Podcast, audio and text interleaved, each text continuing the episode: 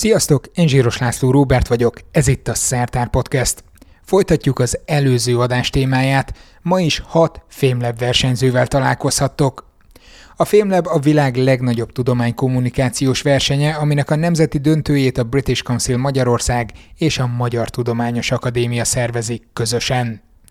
Holnap csütörtökön jönnek majd a fiatal természettudománnyal foglalkozó emberek, hogy az MTA dísztermének színpadán meggyőzzék a zsűrit és a közönséget arról, hogy igen, ők tudnak a legjobban beszélni a saját szakterületükről 3 percben. Precízen, érthetően, karizmatikusan. És kiderül majd, hogy ki képviseli hazánkat a nemzetközi döntőn. A FameLab ebben a formájában idén kerül utoljára megrendezésre, tehát a szeptember 23-i döntő lesz az utolsó ilyen esemény. Ezt egyébként élőben is közvetítjük majd a Szertár YouTube csatornáján csütörtökön 17 órától. Az egyik műsorvezető Molnár Bajer Orsolya lesz, a másik pedig én. És most ismerkedjetek meg a döntős csapat második felével, 6 ember következik, annyi kitétellel, hogy az utolsó interjút már hallhattátok tavaly is. Hogy miért? Az ki fog derülni. Fodor Bettina vagyok, 5 éves állatorvostan hallgató. Viszont állatorvosként azt remélném, hogy minimum tehenekkel, lovakkal és kutyákkal foglalkozol, de valami egészen más területben kotnyeneskedsz. 3. éves koromban jártam a bakteriológia tárgyra, és az volt a kedvenc gyakorlatom. Nagyon megtetszett a mikrobiológia világa, és elvarázsoltak ezek a kis miniatűr lények, úgyhogy fel is kerestem a gyakorlatvezetőmet, aki egy nagyon izgalmas témát szánt nekem, és bele is vágtam lassan már 1 éve egy kutatásba, aminek az a neve, hogy élő csíraszám meghatározás mesterséges intelligenciával. Ritka szexén hangzik, már önmagában az élő csíra meghatározás is, meg a mesterséges intelligenciával megfűszerezve onnantól kezdve abszolút eladható lesz az egész. Tudsz erről egy picit mesélni, hogy mi az, hogy élő csíraszám meghatározás? Lehet, hogy nem sok ember tüzelt fel ez így első körben. Igen, így hétköznapi emberként szerintem viszonylag ritkán találkozunk ezzel a kis munkafolyamattal, bár a mikrobiológusoknak ez egy mindennapos feladat, és egy nagyon fontos lépés az élelmiszerhigiéniában, infektológiában, biológiai kutatásokban. Lényegében arról van szó, hogyha van egy mintánk, például vegyünk egy tejfölt, és szeretnénk tudni, hogy van-e benne baktérium, vagy bármilyen élő organizmus, akkor ezt kitenyésztjük, ezt egy petri csészére tenyészszük ki, és amik inkubálódás után, ahogyan a kis bacin kinőtt, akkor megszámoljuk annak a telepszámát, és ebből tudunk következtetni az élő csíraszám számra, ami igazából annyit jelent, hogy hány élő baktérium volt a kis tejfölünkben. Gondolom ez még mindig elég lenyűgöző, még a szakemberek számára is, hogy fognak egy petri csészét, és elkezdik 1, 2, 3 számolgatni ezt az egészet. Itt jön képbe a mesterséges intelligencia? Igen, hát évtizedek óta próbálják ezt a kutatók megoldani, hogy nehogy már szegény mikrobiológusoknak kelljen ezt a uncsi feladatot csinálni, úgyhogy ők sokszor gondoltak különböző fénytechnikára, kamerarendszerekre, standardizált körülményekre, viszont mi úgy gondoltuk, hogy mivel mostanában már mindenkinek ott lapul a zsebében az okostelefonja, miért ne lehetne azzal ezt véghez vinni, és egy olyan mély neurális hálózatokat használó algoritmust szeretnénk fejleszteni, és azt fejlesztjük, ami az okostelefonunkkal képes ezt a munkafolyamatot elvégezni. Te erre számítottál középiskolásként, hogy gondolom már régóta ott volt a fejedben, hogy állatorvos szeretnél lenni, innen indultál, és utána így teljesen hideg zuhanyként ért, hogy akkor itt informatikai témákat is be kell vonni, vagy azért billegtél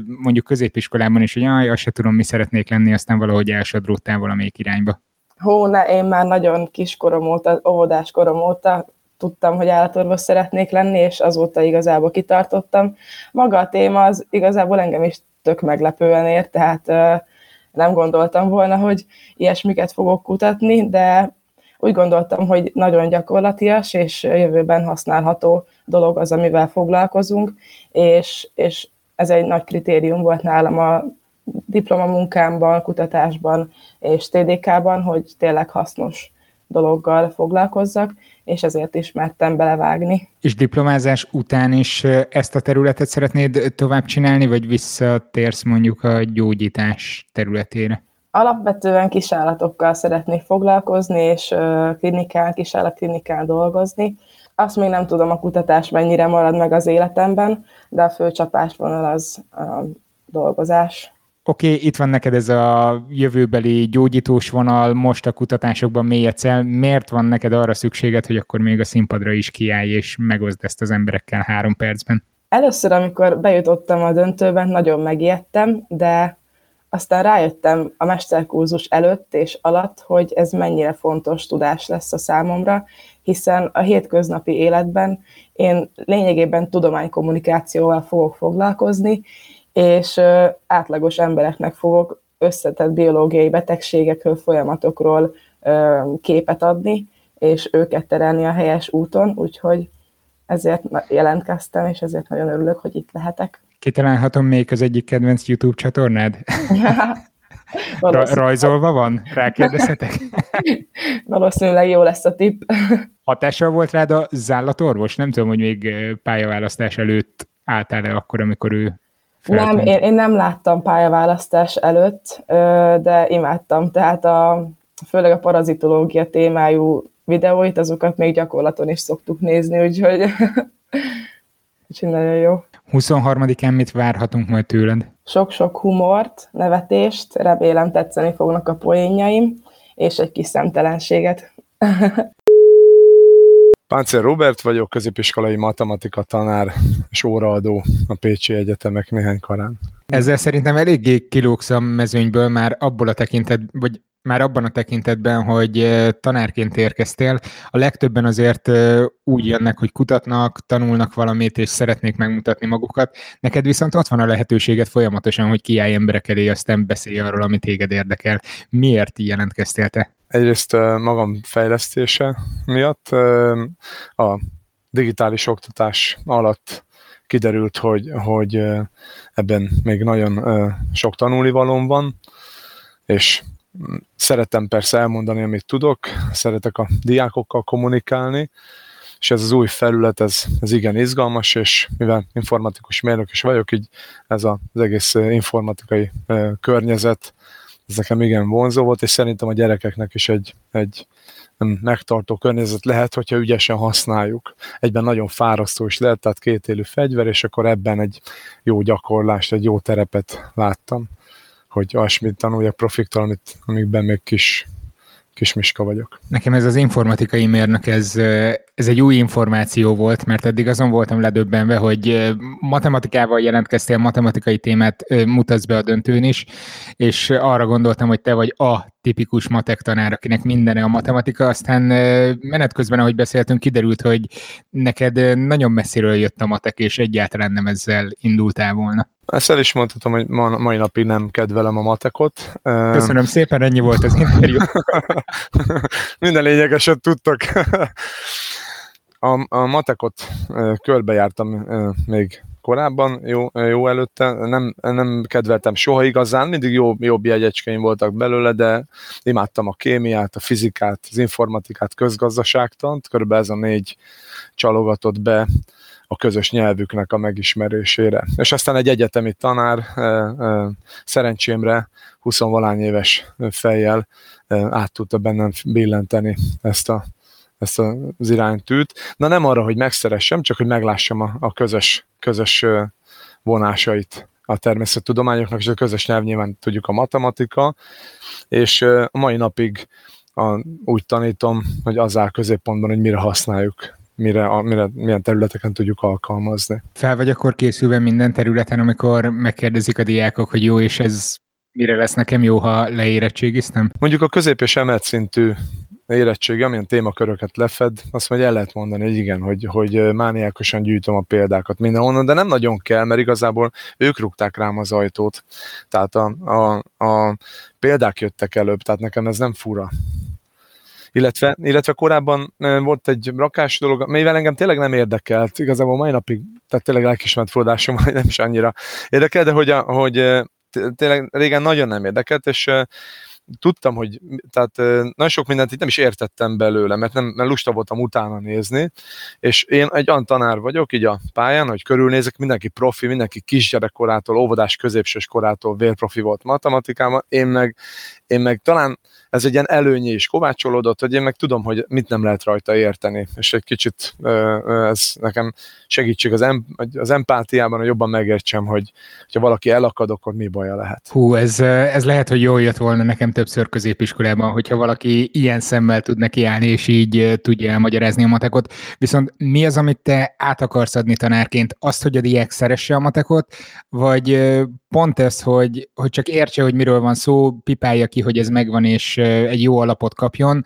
egyébként pedig nem olyan lényeges, hogy bele tudja ásni magát mélyebben, puszta szeretetből. Nem mondom, hogy nem helyezek hangsúlyt arra, hogy megszeresse, viszont a belső logikáját másodlagosnak tartom. Az alkalmazások felől közelítem meg, mindenképpen a természettudományok, informatika, közgazdaságtan felől, ami egyébként manapság egyre divatosabb területe is, most a pénzügy, közgazdaságtan témakör préselődik vissza a törzsanyagba, tehát kézzel-lábbal azt próbálják meg még beleerőltetni. Úgyhogy ezek nekem természetes csatornáim, és aztán, amikor ezekre rácsodálkozott a diák, vagy rácsodálkoztunk együtt, hogy milyen klasszul működik, és egy közös, mondjuk egy gravitációs törvény, és egy közgazdasági jelenség, mondjuk, hogy ahogy az egyetemek, a nagy egyetemvárosok magukhoz vonzzák a tudást és a befektetéseket, stb. Ugyanúgy, hogy kisbolyókat és egyéb kicsi kis műrmüléket magához vonz egy nagyobb égitest. Ezek mentén nagyon-nagyon szépen feltárul persze a belső logika is, amire én nem tiltom meg, hogy valaki rácsodálkozzon, csak nekem ez már egy másodlagos, ez egy következmény csupán. Műrmülékekről fogsz beszélni a FameLab színpadán, vagy valami más témát hozol? Ez nagyon jó ez a szó. Egyre kisebb műrmülékről fog beszélni, tehát a műrmülékről, amik nagyon-nagyon erősen csökkennek, és reméljük, hogy az összegük az nem végtelen. Okay. Hogyha nem akarok többet elárulni. Mondjak el többet? Mondhatsz egy picit többet. Jó, hát az előadásom is jól jelzi azt, jól mutatja azt, hogy milyen akár mondjuk a módszertanban milyen trükkök vezérelnek. Amikor korszakváltásokat kell gyerekeknek elmesélni, az ritkán megy úgy, hogy például, hogyha művészettörténetre gondolunk, hogy az egyik után hogy következett a másik, hogy a reneszánsz mit váltott, és miért váltotta, és utána azt kiváltotta, és miért váltotta, ez diákként elképzelhetetlen volt nekem, ezt nem tudták rendesen átadni, nem értem meg katarzisként, nem éreztem úgy, hogy tényleg én is, hogyha ott lettem volna vésővel a kezemben, Michelangelo-ként, vagy valami, akkor nekem is már máshogy kellett volna faragnom azt a követ, nem éreztem, és matematikából is, illetve természettudomány történetből is vannak ilyen szakaszok, és ezt nem lehet átadni pusztán, úgyhogy delejesen nézek a hallgatóságra, nem fogják elhinni, hogy valóban mondjuk a határérték fogalma szükségszerűen be kellett, hogy jöjjön a képbe, különben éjjel haltunk volna, és ennek a bemutatására, ennek a katarzisnak, ennek a tényleg ilyen drámai fordulópontnak a bemutatására alkalmasak a paradoxonok, amelyek látszólagos ellentmondások, nevetségessé teszik, ellentmondásba kergetik a régebbi világnézetünket, és egy modernebb, egy fejlesztett világnézetet igényelnek, különben nem lehet feloldani az ellentmondást. Azt pedig mindig fel akarjuk oldani, hogy ne kelljen az embernek állandóan pszichológust váltani. Lehet, hogy ezt a mai korra is rá lehetne húzni és megnézni, hogy ebből mi fog majd kijönni, de erre lehet, hogy majd visszatérünk egy későbbi adásban. Köszönöm szépen, hogy itt voltál. Köszönöm én is, szia! Dernár Csenga vagyok, 5. éves közgazdász hallgató és youtuber. Gondolkodtam azon, hogy mit keres egy közgazdász ebben a mezőnyben, aztán megláttam az elődöntős videódat, mert hogy mindenkinek fel kellett töltenie valamilyen témában egy videót, és ott a blockchain technológiáról beszéltél egy egészen érdekes megközelítésben, viszont azóta is elfelejtettem utána nézni, hogy ez egy példázat volt, hogy így lehetne elképzelni, vagy ez egy valós törzs, amiről te beszéltél? Ja, ez nem egy példázat volt, ők léteztek. Ez a sziget létezik, ez a pénzügyi rendszer létezett, szóval Azért jó példa, mert nem én találtam ki. Akkor tudsz erről mesélni egy kicsit, mivel tök más lesz az előadásod a döntőn, ezért szerintem így nem lőjük le a poént, és akkor a többiek is megtudják, ha csak nem valamelyik videódban készülsz ezt kifejteni. Nem. Hát arról van szó, hogy van egy kis sziget a Csendes-óceánon, ezt a szigetet úgy hívják, hogy Jab. És még évszázadokkal ezelőtt egy nagyon különleges pénzügyi rendszer alakult ki náluk, aminek az volt a lényege, hogy a pénzük az ilyen óriási nagy mészkő kerekekből állt, de ezek között voltak ilyen 1 méter átmérőjűek, meg 3 méter átmérőjűek is, ilyen több tonnások. Az a 3 méter átmérőjű volt a váltópénz, nem? Az apró, amit magukkal hordtak. Hát és pont ez az, hogy ugye nyilván így felteszed magadnak a kérdést, hogy ez hogy lehet, ezt nem tudod magadnál tartani, nem tudod magaddal vinni, nem tudsz vele fizetni a piacon, akkor ez hogyan lehet pénz? És ugye a válasz az az, hogy egyszerűen ki volt jelölve, hogy adott pénznek ki a tulajdonosa, mindenki a szigeten ezt tudta, ezt fejben tartotta, és nem volt arra szükség, hogy magaddal vidd azt a pénzt, mert amikor mondjuk fizettél vele, akkor mindenki a faluban vagy a közösségben elfogadta, hogy jó, akkor mostantól ez a nagy kőkerék, amiket egyébként fejeknek hívnak, ez most már nem ennek az embernek a tulajdona, hanem ennek a másik embernek a tulajdona, és akkor így mindenki folyamatosan tisztában volt vele, hogy éppen melyik fej kié. Amikor nézem a YouTube csatornádat, akkor sokszor gondolkodom azon, hogy téged közgazdászként mi az a terület, ami igazán érdekel. Mert az, hogy mit szeretném megmutatni a világnak, az átjön, mert meg kell nézni a videókat, aztán látszik, hogy egy egész széles területet próbálsz meg lefedni, de mi az, ami neked a fókusz, mi az, amivel te foglalkozni szeretnél, vagy szeretsz? Hát egyébként ez átjön valamennyire a csatornámból is, hogy inkább így a monetáris politika, a közpénzügyek terület az, ami érdekel. Szóval mondjuk ugye az állam szerepe a gazdaság irányításában, ez most kicsit ilyen szocialista elhangzott, nem így értettem, csak hogy igen, hogy mondjuk egy jegybanknak mi a szerepe, és hogyan tudja segíteni egy ország gazdaságát. Mm-hmm. Így talán ezt mondanám fókusznak. És ezzel is szeretnél foglalkozni, vagy inkább az ismeretterjesztő vonalat szeretnéd még tovább erősíteni, és arra nem felépíteni, mert azt már felépítetted, vagy legalábbis elég alaposan elkezdted felépíteni a brandet, és ezt vinni tovább, hogy kell a pénzügyi és a monetáris tudatosság az emberek életébe? Most egyelőre ezt az ismeretterjesztést nagyon-nagyon élvezem. Szóval még nem érzem azt, hogy kész vagyok ezt elengedni, de lehet, hogy eljön majd az idő, amikor nem csak beszélni szeretnék róla, majd, hanem tényleg csinálni is. De el tudod magad képzelni egy hivatalban, ahogy ott ülsz és végzed a munkádat közpénz ügyekkel kapcsolatban? Igen, el tudom. Igen. Nem tudom, valahogy lehet, hogy akkor nehezebben tudlak elképzelni. Nem tudsz engem elképzelni. Szóval te nem tudsz engem elképzelni? Nem tudom, nehezebben. Lehet, hogy tévedek, de nekem sokkal szárazabbnak tűnik az a terület, te pedig sokkal mozgékonyabb, vagy sokkal sokrétűbb és színesebb ennél. Nekem legalábbis ez volt a benyomásom. Nem csak a videóid alapján, hanem amikor a mesterkurzuson találkoztunk, akkor is. Hát ez nagyon aranyos tőled, hogy ezt mondod. Hát majd meglátjuk, lehet kiábrándulok. Anélkül, hogy túl sok részletet megosztanál, mire lehet számítani majd tőled 23-án? Egy kis időutazásra.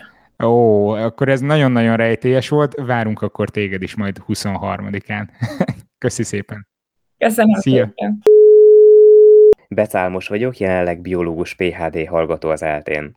És a téma, amit hoztam, az a természetvédelem, egy kicsit általánosabb téma, tehát most nem a saját témámmal jövök, az egysejtűekről, amit mindenhová szoktam, és arról mindig szeretek beszélni, hanem most egy kicsit másról, mert Szigetszentmiklóson történt sajnos egy olajszennyezést, és e kapcsán fontos, hogy beszéljünk olyan témákról, mint az élőhelypusztulás, és arról is, hogy hogyan gondolkodik a természetvédelem. Jó hosszú, rövid mondat lett így az elején, de nem baj, mert legalább belefolytunk rögtön abba a témába, amivel foglalkozol, illetve amit a FameLab-en beszeretnél mutatni, viszont én először téged úgy ismertelek meg, mint valakit, aki teljesen rá van függve a mikroszkopikus élőlényekre. Kijött ezzel kapcsolatban egy jó nagy természetfilmetek is nemrég, ami azóta fesztiválokra jár. Sőt, emlékszem, hogy csináltam veled annó egy videót is, amikor kimentem hozzád terepre egy fantasztikus... Igen, ez nagyon jó volt. Mennyi részét tölti ki az életednek ez a videózás, a mikroszkopikus lényeknek a feltérképezése, és mennyit az, amit most a környezetvédelmi témákra szánsz? Vagy el lehet-e különíteni ezt a kettőt? A kettő összefügg egy kicsit, mert igazából, hogyha az embereknek megmutatjuk azt, hogy mekkora élet van egy vízcseppben, akkor lehet, hogy egy vízcsepp iránt is már nagyobb empátiával fognak gondolkozni az emberek, egy nagyobb víztest iránt pedig már persze.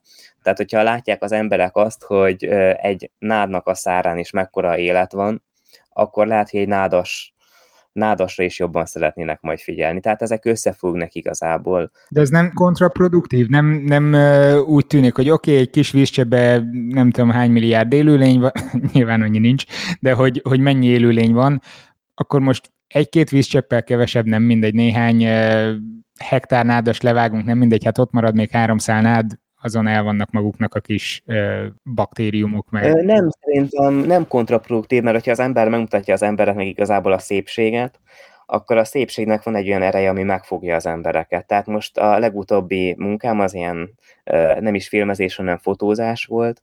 Az most a Nikon Small World versenyen, ott kiemelték az egyik ilyen képemet, amin egy ilyen telepes harangálatka mellett elúszik egy vízibolha, és az egész egy kis nádnak a szárán van rajta.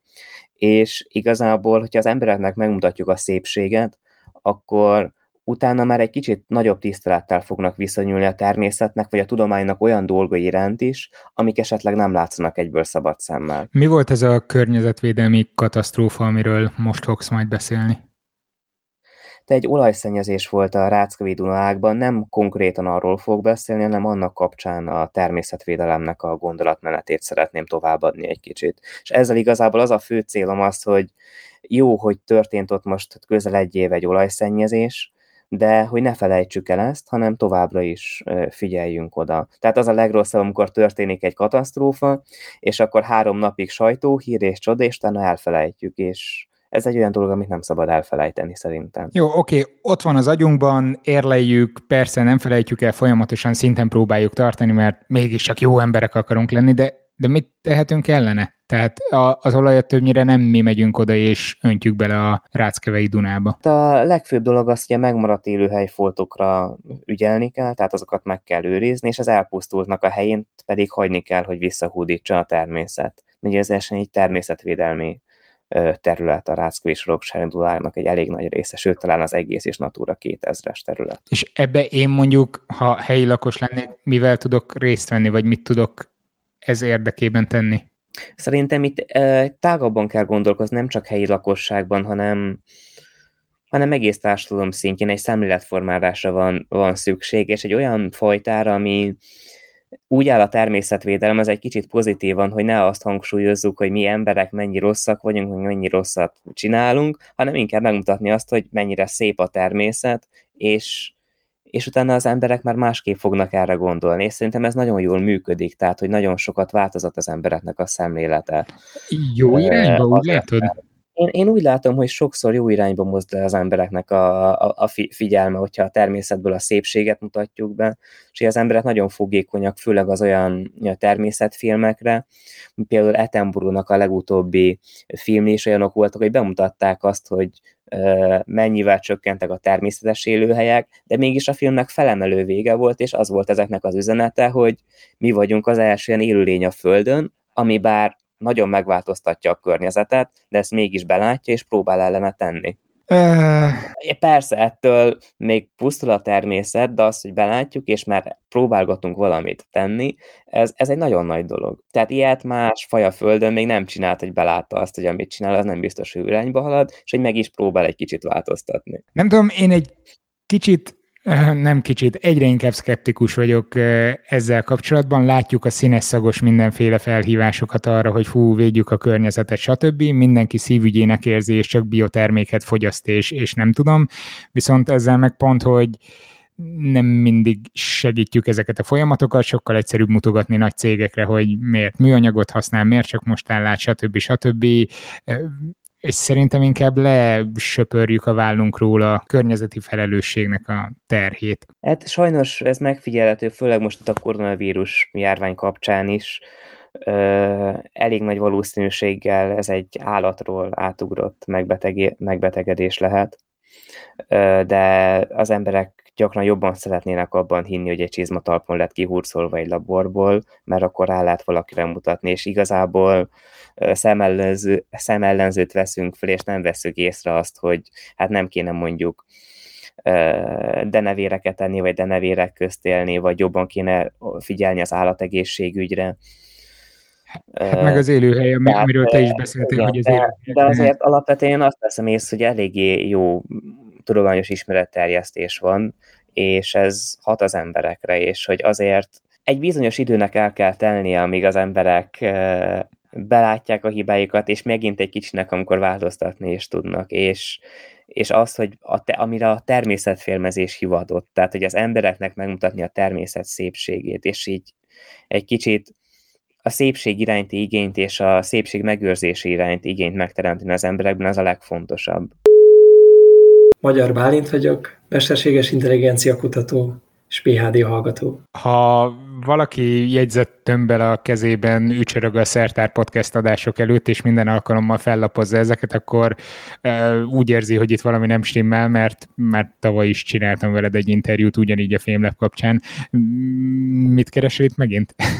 Igen, kicsit vicces is, meg szomorú is a történet.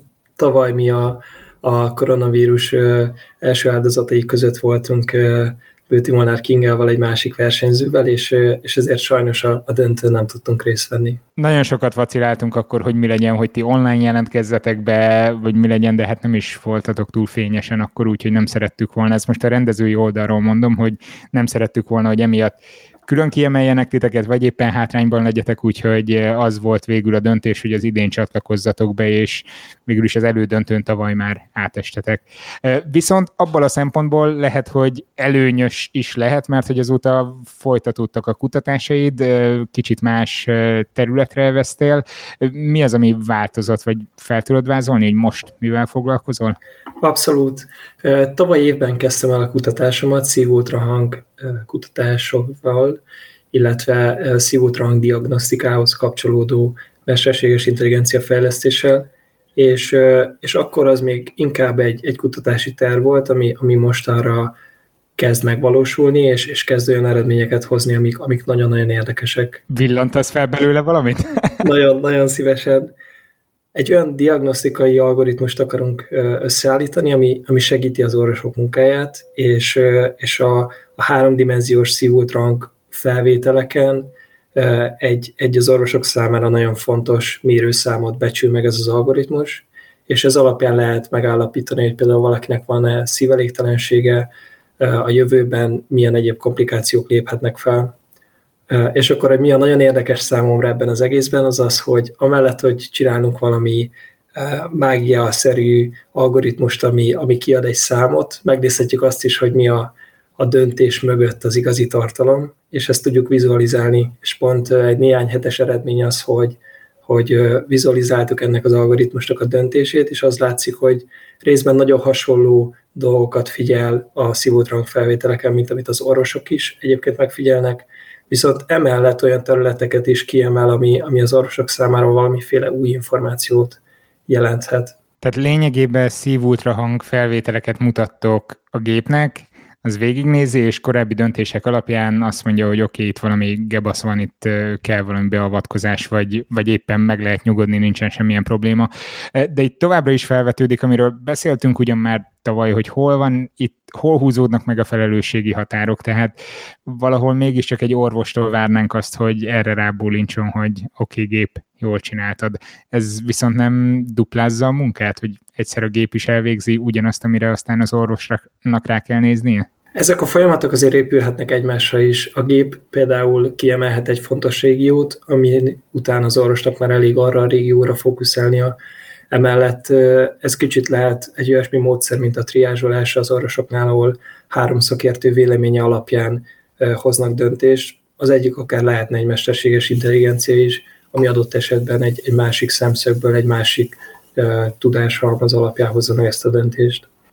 Mennyire áll ezeknek a fejlesztéseknek az a hátterében, hogy orvoshiány van nem csak Magyarországon, hanem lényegében globálisan? Én azt gondolom, hogy talán Magyarországon vagy a világ fejlettebb részén ez jelenleg egy kisebb motiváció, de egyébként az fontos megjegyezni, hogy a világ azon részein, ahol mondjuk nincsenek kórházak, nincsen egy területi orvos, hanem akár több százer emberre jut egy orvos, ott azért óriási hatása lehet egy olyan rendszernek, ami automatikusan képes valamilyen fajta diagnosztikát összeállítani. Na jó, de hát megvan a diagnózis, akkor ugyanúgy nem fogja senki ellátni sajnos a betegeket ott, nem? Abszolút, ez szerintem egy nehéz kérdés. Én személy szerint abban hiszek, hogy a megelőzésnek az egyik legfontosabb lépése az a korai diagnózis, és azért, hogyha a különböző betegségeket a korai fázisban meg tudunk találni, akkor a kezelési költség az egy kis hányada lehet annak, mint hogy már csak egy késői stádiumban találnánk meg egy betegséget. Ebben abszolút igazad van. Ezért is szeretném például az egészségváros rendezvényeket, ahova szoktam járni minden évben tavasszal, illetve ősszel. Pont ez a lényege, hogy szűrővizsgálatokra játékos formában nagyon idézőjelben bírjuk rá, vagy kényszerítsük rá az embereket. És sokszor elő szokott az fordulni, hogy amikor a statisztikákat említik a nap végén, hogy hány szűrővizsgálatot, nem tudom, 600 szűrővizsgálatot végeztek el különböző területeken, mindenki örül neki, hogy milyen sikeres volt a kampány, csak akkor hozzá kell tenni utána, ez épp múlt héten volt egy ilyen, hogy utána meg mindenki sokkolva áll, hogy és sajnos nem tudom, 10-15 emberrel találkozunk majd sürgősen, szakrendelésen jövő héten, tehát mert hogy azonnali beavatkozást igényelhet az eset. Ami egyik oldalról nyilván borzasztó, másik oldalról viszont nagyon jó, hogy legalább időben fel lehetett ismerni ezeket, és nem későbbi súlyosabb komplikációk jönnek elő. Abszolút egyetértek. Szerintem ebben egy kicsit át kell alakítani a gondolkodásunkat, hogy az, hogy valamit felfedezünk, akár egy betegséget, vagy egy elváltozást, attól nem feltétlenül kell félni, hanem örülni kell annak, hogy nem 10 évvel később jött a felszínre. Mi az, amiről beszélni fogsz a színpadon? Ezek az algoritmusok olyan szempontból máshogy hozzák meg a döntésüket, mint az orvosok, hogy amikor elkezdjük őket tanítani, akkor igazából nincs semmilyen tudásuk, és ennek következtében egészen másfajta döntésekre juthatnak, mint az orvosok. És az előadás keretein belül szeretném felvillantani azt, hogy az emberek tanulási módjai, a számítógépek tanulási módja az hogyan zajlik, és hogy ez milyen plusz hozzáadott tudás jelenthet például az orvoslásban. Bőti Molnár Kinga vagyok, és most fejeztem be tavasszal a pszichológia szakot a Pázmány Péter Katolikus Egyetemen, és szeptemberben pedig a szervezet és munkapszichológia szakon folytatom a tanulmányaimat a BM-én. Azt hittem, hogy aki pszichológusként végez, annak az az álma, hogy terápiában dolgozhasson majd, aztán jöhessenek hozzá a páciensek rengeteg pénzért, és segíthesse az embereknek az életét és továbblépését. Nálad nem ez van, vagy nem ez motivált, hogy erre a pályára menj? Egyrésztről erre az a válaszom, hogy a szervezet és munkapszichológiában is lehet elég jól keresni. A másik része pedig az, hogy engem jobban érdekel a pszichológiának az a területe, ami egy kicsit mozgalmasabb, nem feltétlen az 1:1-es terápiát szeretném hosszú távon csinálni, hanem inkább egy kicsit pörgősebb ilyen szervezetfejlesztési, akár tudománykommunikációs, ilyesmi területeken szeretnék elhelyezkedni majd. Azért ez a szervezetfejlesztés nekem egy ilyen nagyon érdekes bűvszó, amit hallok nagyon gyakran több helyről, de nem igazán tudom elképzelni, hogy milyen szerepe van itt egy pszichológusnak, és ez hogy néz ki, tehát leülsz egy csapat munkatársal, és próbálod rávezetni őket, hogy hogyan tudnak hatékonyabban dolgozni, vagy inkább háttérmunkákat csinálsz ilyenkor? Ennek az egyik legbevettebb és leginkább gyakorlati formája az a training orientált szervezetfejlesztés. Ez, ami napjainkban a leginkább elterjedt, és hát ez úgy működik, hogy vannak nagy szervezetfejlesztő cégek, akik különböző programokat hirdetnek meg az ő oldalaikon, és a pszichológus igazából, aki nekik dolgozik, annak pedig az a dolga, hogy összeállítsa ezeket az akár mondjuk csapatépítés központú, vagy munkamotiváció fejlesztés, vagy kiégés megelőzés, tehát lehet különböző témája, 1000 fajta, hogy mi az adott cégnek az aktuális fókusza. és akkor azt szerint összeállítják a programjukat, és mondjuk létrehoznak egy kétnapos tréninget, amin részt lehet venni a vezetőknek, a középvezetőknek, vagy akinek éppen a cég úgy gondolja, hogy szüksége van erre az adott tréningre. Most mondanám, hogy ez a kiégés egy nagyon aktuális téma, mert nagyon sok ismerősömnél találkozom vele, de lehet, hogy csak azért, mert abban a korban vagyunk, hogy eddigre az ember már eljut a karrierjében arra a pontra, ahol kiég. Ez meghatározható, hogy ez hol következik be, vagy ez nekem érzésre van úgy, hogy ilyen 35-40 körül ez elér mindenkit szinte. Hát ugye ez egy összetett folyamat. Alapvetően nyilván az is számít, hogy minél több évet dolgozik valaki ugyanavval, annál könnyebb eljutni arra a szintre, hogy megunja a munkáját, vagy adott esetben nem talál már újabb kihívásokat, nem elég színes számára az a terület. Ugyanakkor nyilván ez egyénfüggő is, munkahelyfüggő is, lehet, hogyha az adott munkahely az elég jól ráfekszik arra, hogy az embereket motiválja, vagy megfelelő célt helyezzen eléjük, vagy egy olyan közösséget létrehozzon, amiben jól érzik magukat a dolgozók, akkor sokkal kevésbé jelenik meg ugyanabban a korban a kiégés. Nyilván ez egyébként területfüggő is valamennyire, mert például azt tudjuk, és ez benne is volt a kutatásomban, hogy a humán specifikus szakmákban, tehát ahol emberi kontaktussal dolgozik az ember, ott sokkal gyakoribb a kiégés. Komolyan, én pont úgy gondoltam volna, hogy ott, ahol emberekkel dolgozik az ember, ott azért elég sok inger éri ahhoz, hogy ne égjen ki olyan hamar, szemben azokkal, akik mondjuk egy labor mélyén ügyködnek, vagy valami nagyon elzárt helyen. Nem, érdekes egyébként, hogy tényleg ahol emberi, napi szinten emberi kontaktus van, az sokkal gyakoribb, vagy hamarabb jelenik meg a kiégés, például az egészségügyben, vagy akár a vendéglátásban, én például a vendéglátásban dolgozókkal foglalkoztam, vagyis hát az volt az egyik kérdőívnek a témája. És ez azért is van, mert ugye a kiégést úgy is definiáljuk, mint tehát 3 összetevőből áll össze, és abból az egyik a depersonalizáció, ami ugye az embereknek a személytelenítése, és az ugye nyilván akkor jelenik meg, hogy az ember nagyon sokat foglalkozik más emberekkel. Világos, tehát egy idő után minden ember, aki jön szembe, ugyanaz a szürke tömegnek a része, aztán nem tudok odafigyelni rá rendesen, vagy? Kicsit igen, vagy kicsit inkább ez talán panaszkodtak a barátait, hogy elmentem az orvoshoz, és úgy voltam kezelve, mint hogyha tárgy lennék, vagy mint hogyha csak egy darab húsból lennék, vagy ilyesmi, és talán ez az, ami inkább ezt a depersonalizációt jelenti, hogy így, mint hogyha nem a személyisége lenne a fontos az illetőnek, tehát a személytelenítés ilyen formában. Hát ez nem tűnik túl viccesnek, ehhez képest viszont a FameLab mesterkurzuson pont, hogy a humorról beszéltél, illetve ennek a kiégésnek a kapcsolatáról. Igen, mert én a kutatásomban azt az összefüggést vizsgáltam, hogy a különböző humorstílusok azok mennyiben függnek össze a kiégéssel, illetve melyik az a humorstílus, ami talán egy negatív összefüggést mutat. Ugye ez azt jelenti, hogy nem tudok 100%-osan olyan következtetést levonni, hogy ha én ezt a humorstílust alkalmazom, akkor nem fogok kiégni, de azt tudom mondani, hogy van egy fordított kapcsolat a kettő között, és azok, akik ezt a humorstílust alkalmazták, azok kisebb mértékben mutatták a kiégés tüneteit vagy jeleit. De mi ilyenkor vicceket, meg mémeket mutattatok az embereknek, és néztétek, hogy mennyire röhögnek, vagy nekem ez volt az eredeti tervem egyébként, ezt így zárójelben megjegyzem, hogy én eredetileg ezt terveztem, de sajnos ez végül nem lett megvalósítva. Kicsit nehéz lett volna a tudományos, illetve a technikai háttért létrehozni. Egyébként később én még lehet, hogy ezt megpróbálom azért mégiscsak valamilyen formában megvalósítani. Beneveznék rá. De ez kérdőíves módszerrel zajlott, tehát igazából vannak már validált kérdőívek arra, hogy meg tudják mérni az embereknek a kiégését, úgymond, és azt, hogy melyik humorstílust használják az ismert 4 humorstílus közül. Mik ezek a stílusok?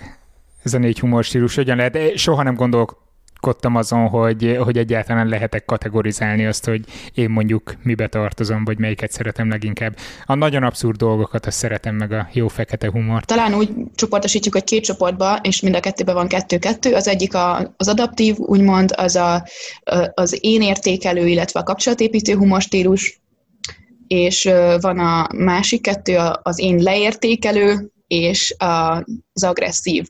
Ugye az agresszív az kicsit így másoknak a kifigurázása a saját szórakoztatásunkra, az én leértékelő az a saját magunk lealacsonyítása, tehát mondjuk azon nevetni, hogy már megint nem tudom, elrontottam a matek ZH-mat, és hogy mennyire béna vagyok, csak egy csomó humorista volt, aki ezt a humor stílust alkalmazta például, hogy magát nevettette ki a közönséggel, úgymond. Az én védő, illetve a kapcsolatépítő humorstílus. Bocsánat, kicsit nehéz így a magyar fordításokat jól elmondani, mert ezeket angolul sokkal jobban megtanultam, meg sokkal jobban vannak talán definiálva. Szóval az én védő humorstílus az, ami végül egyébként a legerősebb negatív kapcsolatot mutatta a kiégéssel, és ez az élet abszurditásán való nevetés képessége, az, hogyha valaki, nem tudom, ki tudja figurázni az ilyen nehéz helyzeteket, tud valami szórakoztatót találni egy problémában, vagy ilyesmi. És mi a negyedik humor stílus? A kapcsolatépítő humor, az, ahogy a neve is mutatja, igazából talán az ember önmagának a népszerűsítésére, illetve a szociális kapcsolatok építésére vonatkozó humor stílus. Ők voltak tehát az idei FameLab magyar döntősei. Találkozzunk holnap a döntőn, akár élőben az MTA dísztermében, akár a Szertár YouTube csatornáján élő közvetítésben. És hogy mi lesz jövő héten itt a podcastben? Több 100 000-en látták eddig az Amiről a fák suttognak című magyar természetfilmet, és legalább ennyi embernek le is esett az álla, ebben biztos vagyok a YouTube kommentek, fesztiváldíjak és kritikák alapján. Szerintem konkrétan az egyik legjobb magyar természetfilm, ami az utóbbi években megjelent. A film készítői közül Takács Rita rendezővel és Tisza Balázs operatőrrel ültem le ma beszélgetni. Jövő héten ezt hallhatjátok majd. Köszönöm a figyelmeteket, illetve külön is köszönöm a támogatást azoknak, akik a www.patreon.com/szertár oldalon jelképesen előfizetnek a tartalmaimra. Nem tudom, miért mondtam, hogy www, de patreon.com/szertár. Legyen szép hetetek, sziasztok! Ez a műsor a Béton közösség tagja.